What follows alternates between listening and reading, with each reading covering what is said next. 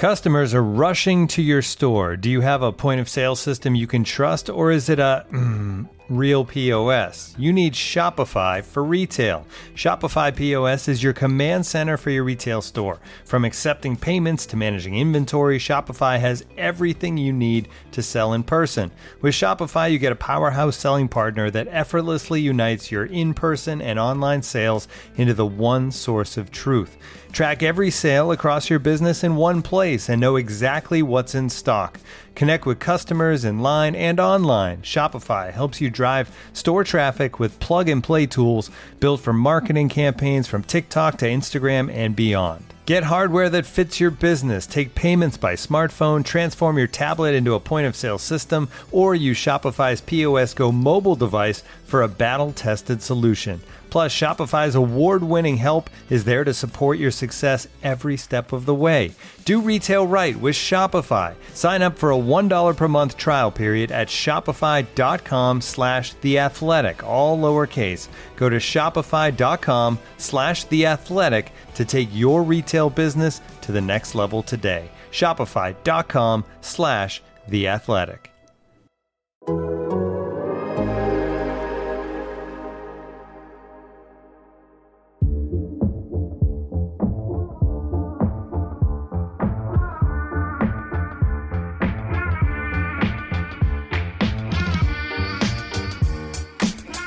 Welcome to Allocation Disorder. I am Sam Stejskal, joined as always by my friend and colleague Paul Tenorio.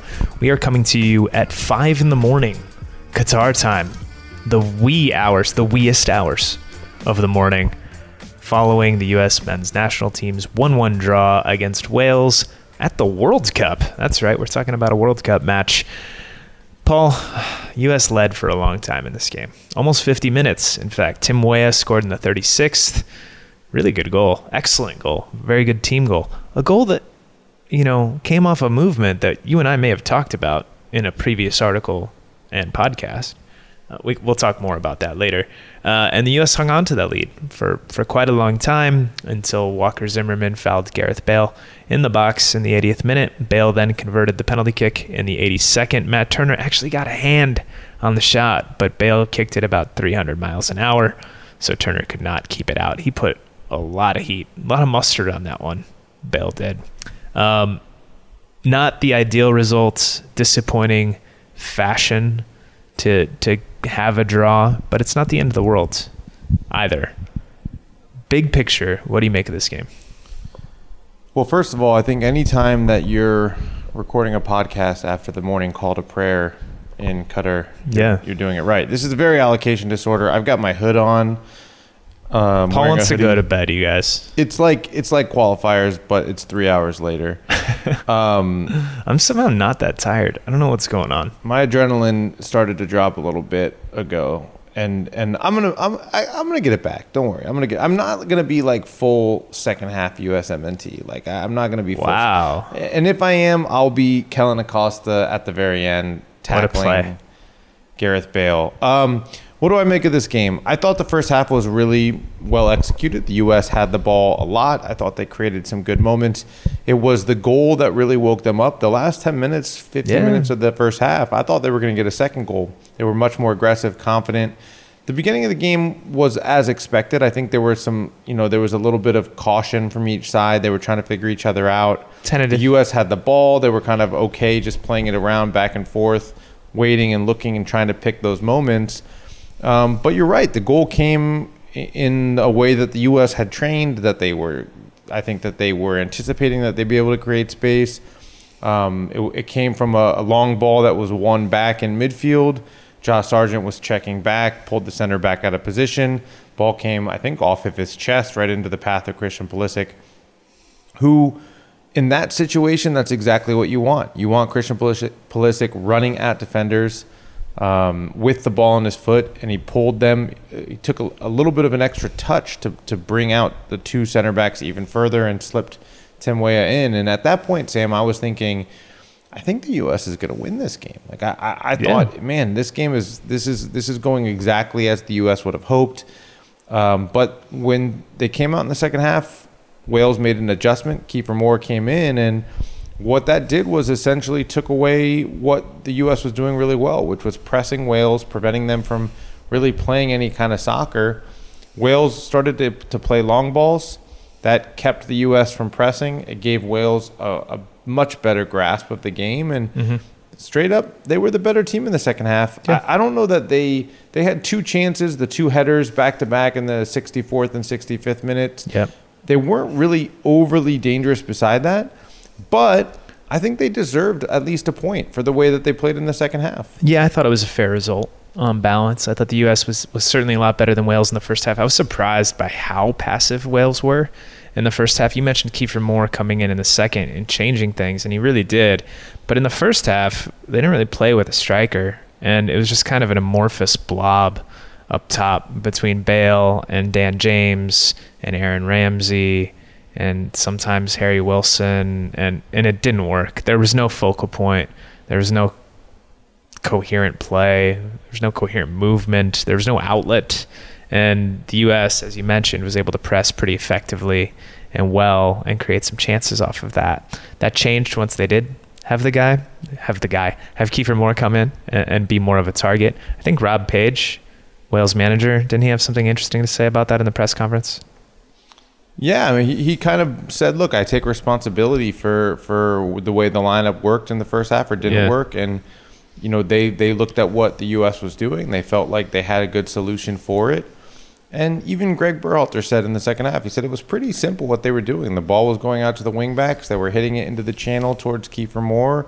That prevented the U.S. press from working the way Yeah. they wanted it to. And to. he held it up and incorporated his teammates and, into and they, attack. they were playing, you know, Walker Zimmerman talked about it after the game. It went essentially from two up top to three up top. So it went from kind of what was a 3v2 for the U.S. and, and Anthony Robinson was bombing up the field. Serginho Dest actually stayed home a lot and played, He did. quite well and just more disciplined I've ever seen him play.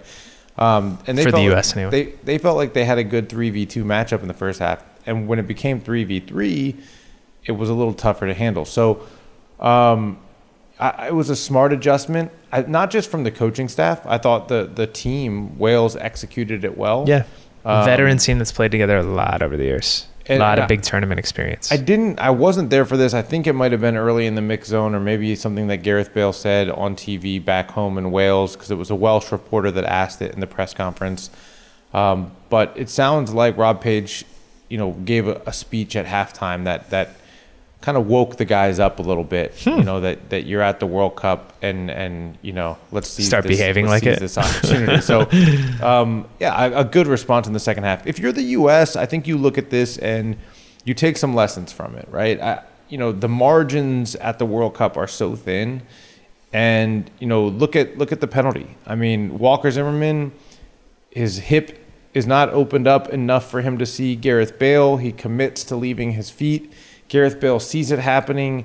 Is such a savvy player, gets his body in front at the last second. I don't think even going for the ball, just putting himself in a position to get fouled. He does get fouled and, and buries the penalty. And, you know, that's what a world class striker does. You Yeah. know how to make those moments count. And a, a mistake for sure from Walker Zimmerman to leave his feet and not be 100% sure of what was behind him. Um, but I, I think it's also a credit to to Gareth Bale, and it shows you like that was a. I went and watched that play over and over and over again because I wrote about it. It was two seconds from when the ball was leaving the foot um, for the cross to when Gareth Bale first started to get tackled for the penalty.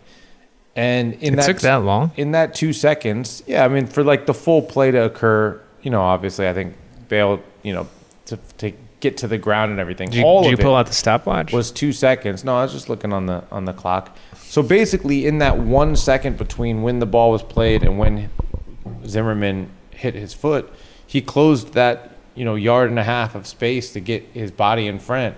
It was just you could you could see the recognition in that moment, um, and it, it's it's a, a second and a half that changes the whole dynamic of the group uh, for the remaining games. You know this this changes the implications for USA England and what the US needs out of that game. It changes the implications for Iran and Wales and the way they look at that game.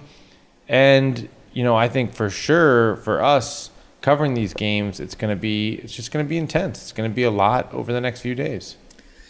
It certainly is. And, you know, zooming out a little bit, you sort of touched on it there at the very end, but US was in position to go into Friday against England, tied atop the group with three points. England obviously would have had the lead on goal difference after they they smacked around around six to two earlier on Monday.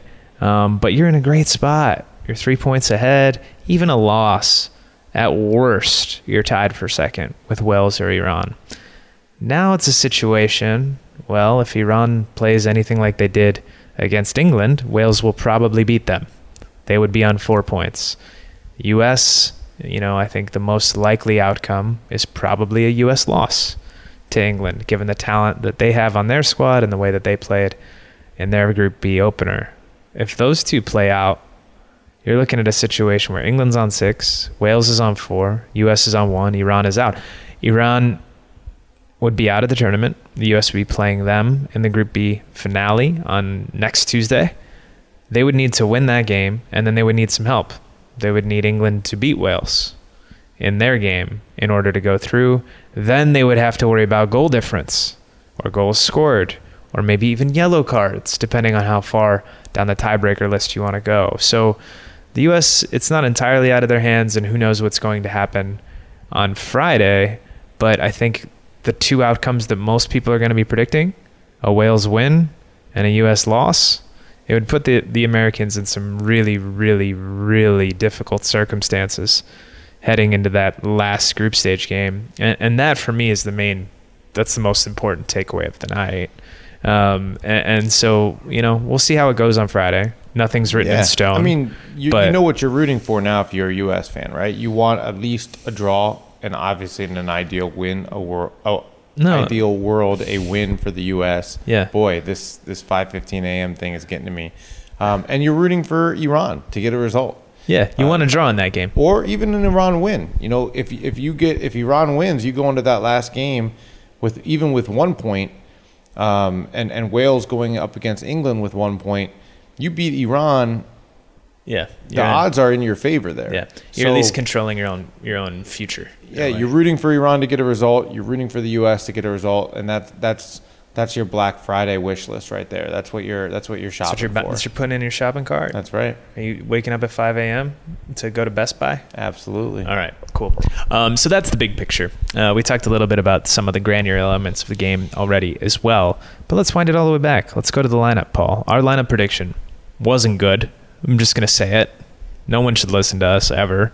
Uh, Shaq Moore not only did not start, I don't think he warmed up at any point in the match. If he did, I didn't see him. Uh, I don't recall. um, Serginho Dest did get the nod. Matt Turner, of course, was in goal. Center back. That was one of the areas uh, that that was really worth keeping an eye on. Obviously, Walker Zimmerman, Tim Ream paired him. Um, that's not a combination that you or I expected. We thought Aaron Long would start, given the speed of Wales over the top, the physicality. We saw the U.S. struggle on some set pieces after Moore came in, but I think by and large, outside of that one tackle, which was a little bit important, uh, Ream and Zimmerman did pretty pretty well. I would say. Yeah, I mean, the, you, they didn't have you, much to do in the first half. Yeah, the first half it was like the exact game you want with those two. Um, the second half a little bit less so. I thought you know we saw a little of the danger, especially after the penalty kick goal when that game opened up. That's when you saw the danger of having Ream and Zimmerman together. Um, certainly, that last moment where Bale you know, was looking at an empty net. Matt Turner was 25 yards away from goal before Kellyn Acosta came. I keep reason, forget. I keep forgetting that happened. The reason that happened was because Turner came way out of his goal because it was a long ball that got played over, and Tim Ream was isolated in space with like 30 yards behind him. And Matt Turner was like, I can't let this turn into a foot race over yeah. like more than like need, five yards. I need to watch that play again because uh, what I remember in the press box, I think I turned to you and said this. Like there was like a good three or four seconds after Turner headed the ball and Bale picked it up or something. I think it was I think it was that. And I looked back onto the field, and it looked like Turner was in the same exact spot he was when he headed the ball. I was like, "What is he doing? How come he's not running back yet? I thought he'd be farther." He was running back, but he was doing one of those like constantly looking over his shoulder, so you're not really moving. Like you need to go at least on a 10 yard sprint before you start looking over your shoulder again.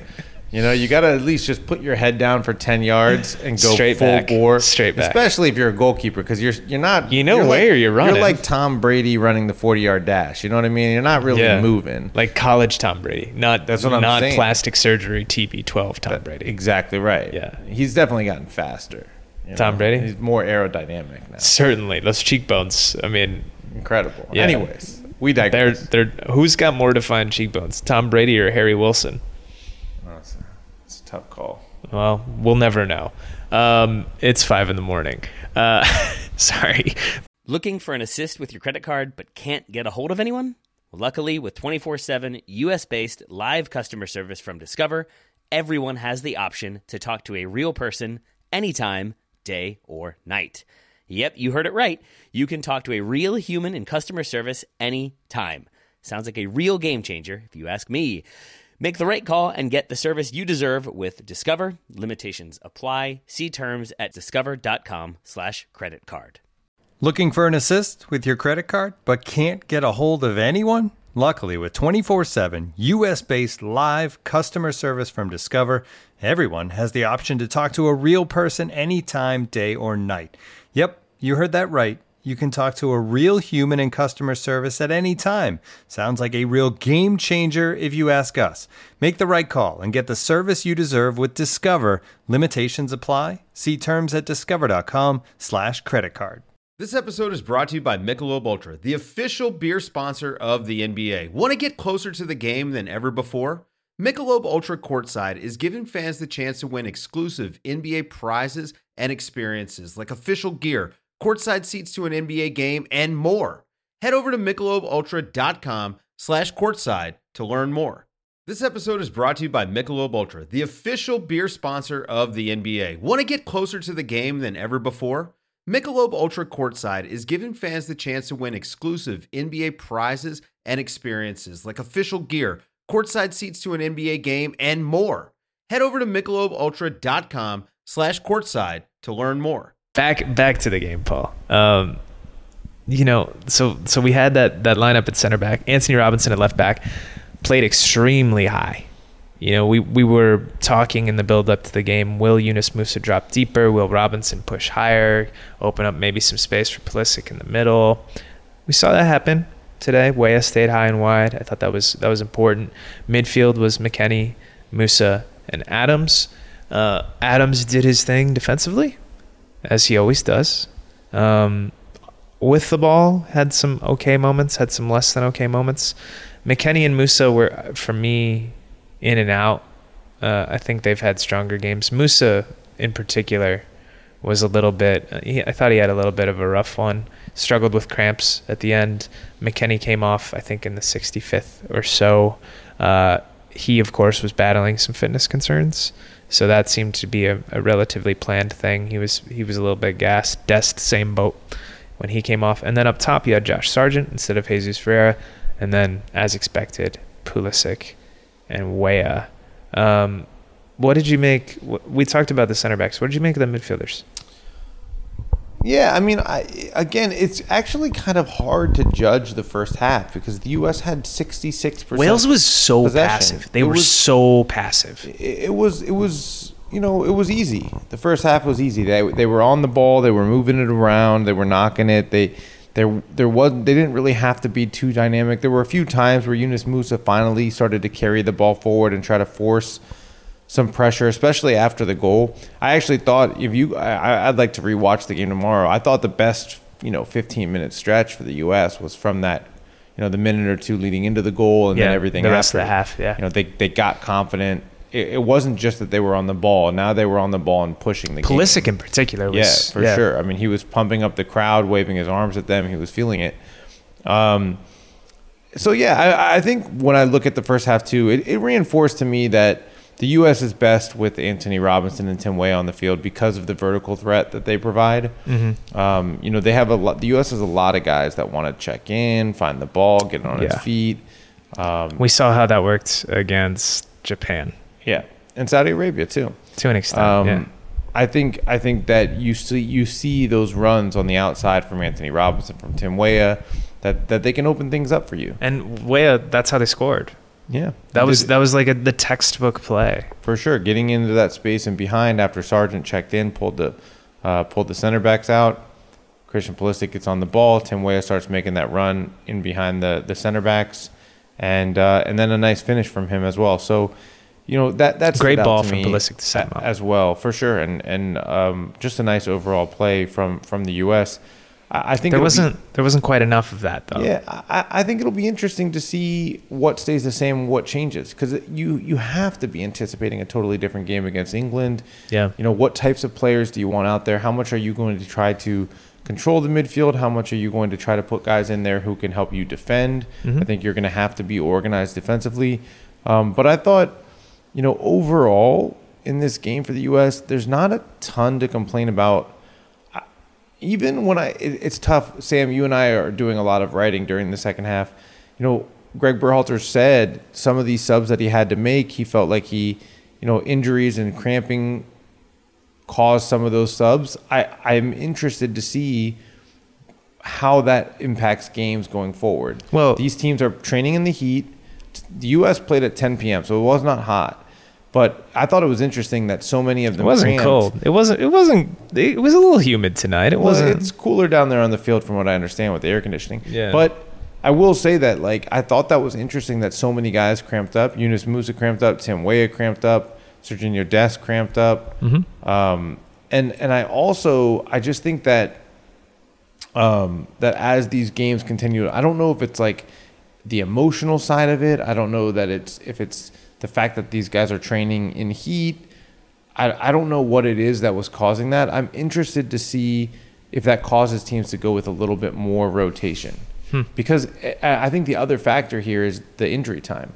FIFA came out and said we want more game action. it's the MLS World Cup. Man. they had what was it, ten minutes in the sec- first half and nine minutes in the second half. I think it was 13 for England. Oh, it was crazy. yeah. So oh, I mean, we're talking about this game tonight. yeah. Was it 10 in the first half? I think it was. I think it was ten or something like that. It was wow. crazy. Was I blacked out? I don't know. I I, might didn't be, notice I might be totally delusional, but I just think that like you know by the end of the second half, was that lasted forever. Our- 99th minute, our, uh, tackling G- Gareth Bale. Yeah. like these guys were exhausted. You're, it, I, it's going to add up. It's going to have an impact on yeah. these games. You saw Wales cramping up too. A lot Yeah. of their players kind of trying to stretch out. So that was part of it. Um, Paul, you mentioned you, you just talked, I think, for two whole minutes about the subs, and you didn't mention Gio name one time. There's a reason for that. He didn't sub into the game. Well, yeah, but th- I think there's some controversy here. So you mentioned that a good number of the subs were sort of forced by fitness or injury. Certainly McKennie, Dest, and Musah fall into that group. There was a fourth sub, Josh Sargent,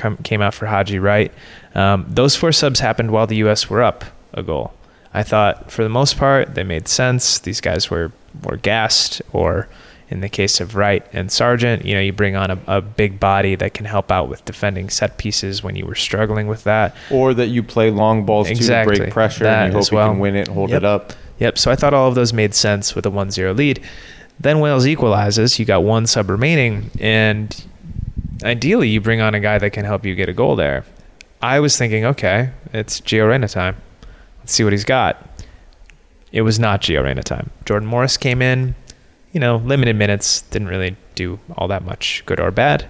Uh, and after the game, Berhalter was was asked about Reyna and why he didn't bring him in. Paul, you were in the press conference. I was out in the mix zone talking to players. What what did he say? Well, what he said was that they were being a bit cautious uh, with Reyna, that there had been some tightness uh, for Reyna. We know that there's been issues with the hamstrings that have been quite extensive, actually, for Gio Reyna. Yeah. Held him out for an, almost an entire season, caused some problems already this year. Gio Reyna pulled himself out of a game in September because of tightness in his hamstring and, and missed a couple games when we went home after that window. Um, but I thought what was more interesting was that he said, "Look, in in the game, the way the game was unfolding, we felt that Jordan gave us what we needed: speed and power." And I would agree that those aren't wouldn't be the two words that I would use for Gio Reyna to describe him as a player. No. Though I will say during the roundtables this week, I forget which player it was that was speaking about Gio Reyna, but he was saying just how strong he is, how difficult he is to move off the ball.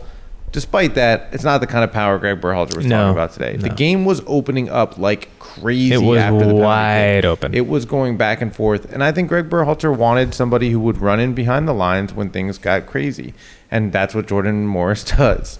He's fast and he can run, and I and I think also in a kind of a back and forth environment like that, there might have there might have been actual concern about putting Gio Reyna into Yeah. that that type of environment, considering his history with injuries. Now, But Gio Reyna said I, I walked out of the press conference and I went into the mix zone room, and Gio Reyna was talking to two people, and I said, "I bet I'm gonna go ahead and just cozy on up, mosey on up to uh, to Gio and ask him."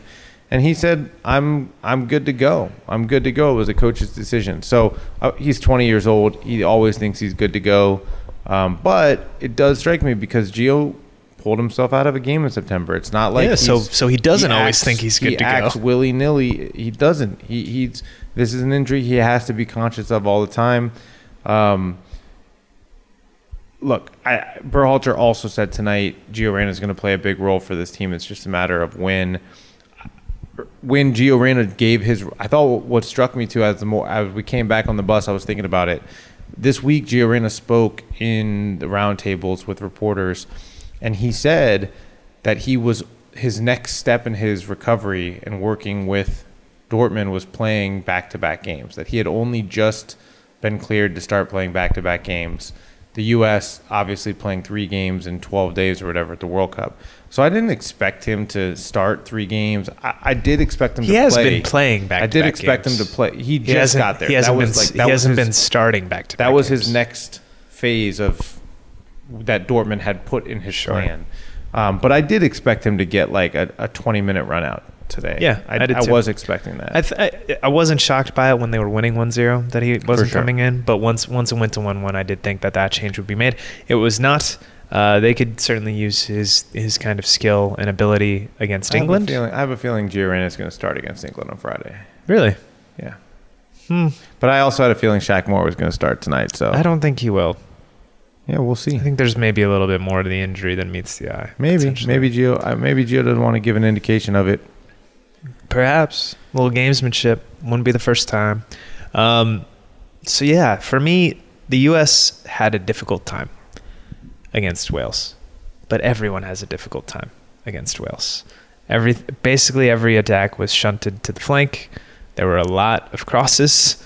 Very few of them were accurate. Uh, really, Paul, I'm I'm struggling to remember apart from the the early one that Sargent got on the end of and hit the post really like a single one that led to anything dangerous at all for the U.S. Um, you know, I was talking to some other reporters in the mix zone, and that was a big point of criticism for them. Uh, for me, this is what Wales does. They're difficult to break down. They're packing guys centrally and deep, and that's the whole point of a low block. It's it's to be hard to play through, and so the U.S. tried to play around it and then over it with some crosses didn't really work. I did think that they had a few nice moments, particularly on the goal. There were a couple of other plays in, I think, early second half, I want to say.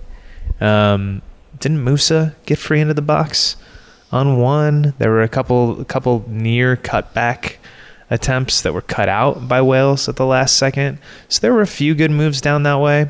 Um, but Wales, for the most part, made it really hard for the U.S. to break them down. Yeah, that's who they are. I mean, I'm going back through their results over the last year. They've given up more than two goals once in a game, dating all the way back to last June. So that was the four nothing loss to Denmark at the European Championship. Since then, Yeah. you know, they've given up two goals here and there. To teams like Belgium.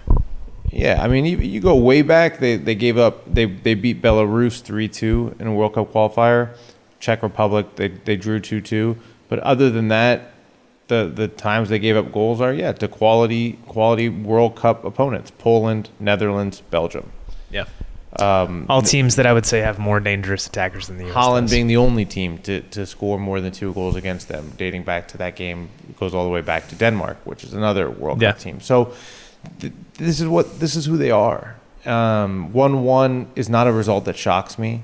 I think if we had come out and said, "Hey, it's going to be a one-one result," like everyone would have been like, "Oh yeah, that makes sense. That's that's probably like a, Sure. a result that I could see happening." It, it's what happened, um, and now it's about how do you recover physically, how do you recover emotionally? Because the U.S. That is one thing, actually, Paul. Just to just to kind of cut you off. Sorry. Um, the moment didn't look bit too big for these guys at all. Like I didn't think that was really something that that factored in whatsoever. Uh, Tim Ream, he spoke about it after the match. Someone asked him, "Hey, you're the old guy here, Tim. You're 35. Everyone else is a lot younger than you are. How do you think they handled this this moment?" And he was like, "Oh yeah, they were they were totally fine. No concern at all. No worries there whatsoever." And I agreed with that assessment. So I think from that standpoint, I'm not worried about them from an emotional point of view. I thought they were pretty level-headed for the most part tonight. When I was speaking with a lot of players, and I spoke, I think I spoke to or heard probably eight of them, and, and it was uh, the the mood I would say was pretty uniformly disappointed, but not like overly disappointed to the point that it becomes detrimental. So I think I think it was the correct kind of emotional response, and from that standpoint, I think they'll be in a good place on Friday for England. Yeah, and, and and they I think a lot of the players I saw they talked about that they still have belief that they can get a result against England. Yeah. And you know, Greg Berhalter I think put it really well when he was asked in the press conference about that idea of, of recovering emotionally. How do you help these guys get over this late goal that you give up and and prepare for the next game? And he goes, Well, it's England at the World Cup. If you can't get up for that, you know, Yeah, that's a problem. that would be a Uh, problem. they're not going to need much motivation. It's England. It's the World Cup. I think they're going to be ready. Um, but I do think there is a little bit of a recovery period that comes out of a Physically, like for sure. Physically, for sure. Yeah. I think a little bit mentally, emotionally coming down from from it, and you know, settling into the fact that you're at the World Cup and understanding the task at hand now. Uh, go get a result against England, and and and and then you can control your own destiny, and Yeah. and that's where the U.S. sits right now. Yeah. Um, I think for the most part, it was a fine performance. It wasn't great. It wasn't amazing. It wasn't bad. It was fine. There's some issues. There's some things that, that need cleaning up for sure. Times a little bit sloppy. Times the decision making could have been better. Uh, at times, maybe the defending could have been a little bit less last ditch. But I think for the most part, U.S. did did okay, and a decent place to build on. I am curious you know, this Wales game was a tough matchup stylistically for the U.S. England is obviously more talented than Wales. I think more talented than the Americans as well. Um, but from a stylistic point of view, might suit them a little bit better. So we'll see. I'm, I'm not sure if they would need to hang on in the back, and England put up with the old six spot today. So that's a little, little terrifying. You But never. There never, might be more opportunities in transition potentially. Yeah, you never choose guys like Saka and Foden running. Jude. Bellingham's Jude, okay. Jude Bellingham's Yeah. a decent player. Harry Kane's all right. Yeah. So look, a lot of challenges defensively first and foremost. I think some difficult choices in how they structure midfield, the way they organize themselves defensively, and and through that kind of the types of players that they play. I- think they're going to try to find guys who can play under pressure, who can help them hold the ball. I think that's one good way to defend teams that are better than you is to try to keep the ball off their feet as much as possible. Um, but you also need to have a team that is able to, to, to transition. I think that's where And to match England athletically. yeah, I think that's where the midfield comes into play. I, and I, and I do think all three midfielders can play better. Tyler Adams was very good tonight, um, but but Yunus and Yunus Musah and Weston McKennie especially not not their best performances, No. and they need those two or Brenden Aaronson if he's starting that game for. I thought, Aaronson, I thought Aaronson was okay. I think. Limited yeah, I, I'm saying if McKennie can't Yeah. start, I think if it's Musah and Aaronson or if it's Musah and McKennie, I think you need you need those guys to play really well against England to have a chance. Yeah, well, there's no doubt about that. You need basically everybody to play really well against England for you to have a chance. Will that happen?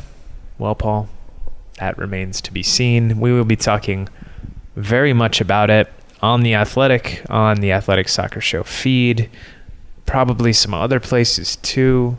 Thank you guys for listening and supporting and subscribing. We appreciate you going on this journey with us.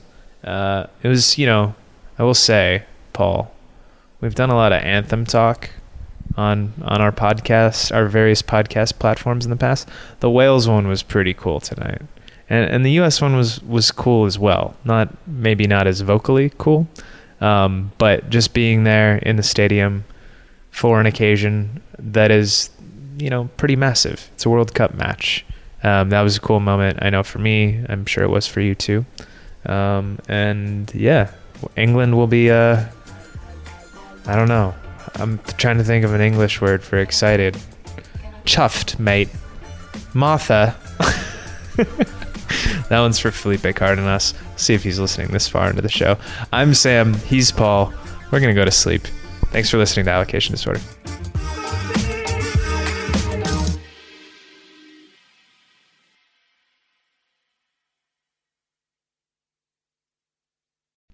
As you've probably heard by now, we've teamed up with BetMGM this season. We'll be using BetMGM lines to make all of our picks, and we'll have special offers for our listeners each week. If you haven't signed up for BetMGM yet, use bonus code The Athletic, and you'll get a one-year subscription to The Athletic plus up to a $1,500 first bet offer on your first wager with BetMGM. Here's how it works. Download the BetMGM app and sign up using bonus code The Athletic. Make your first deposit of at least $10. Place your first bet on any game and claim your voucher for a one-year subscription to The Athletic. See BetMGM.com for terms. U.S. promotional offers not available in D.C., Mississippi, New York, Nevada, Ontario, or Puerto Rico. Gambling problem? Call 1-800-GAMBLER. Available in the U.S. Call 877-8-HOPE-NY or text HOPE-NY 467-369 in New York. Call 1-800-NEXT-STEP in Arizona. 1-800-327-5050 in Massachusetts. 1-800-BETS-OFF in Iowa. 1-800-270-7117 for confidential help in Michigan. 1-800-981-0023 in Puerto Rico. First bet offer for new customers only in partnership with Kansas Crossing Casino and Hotel.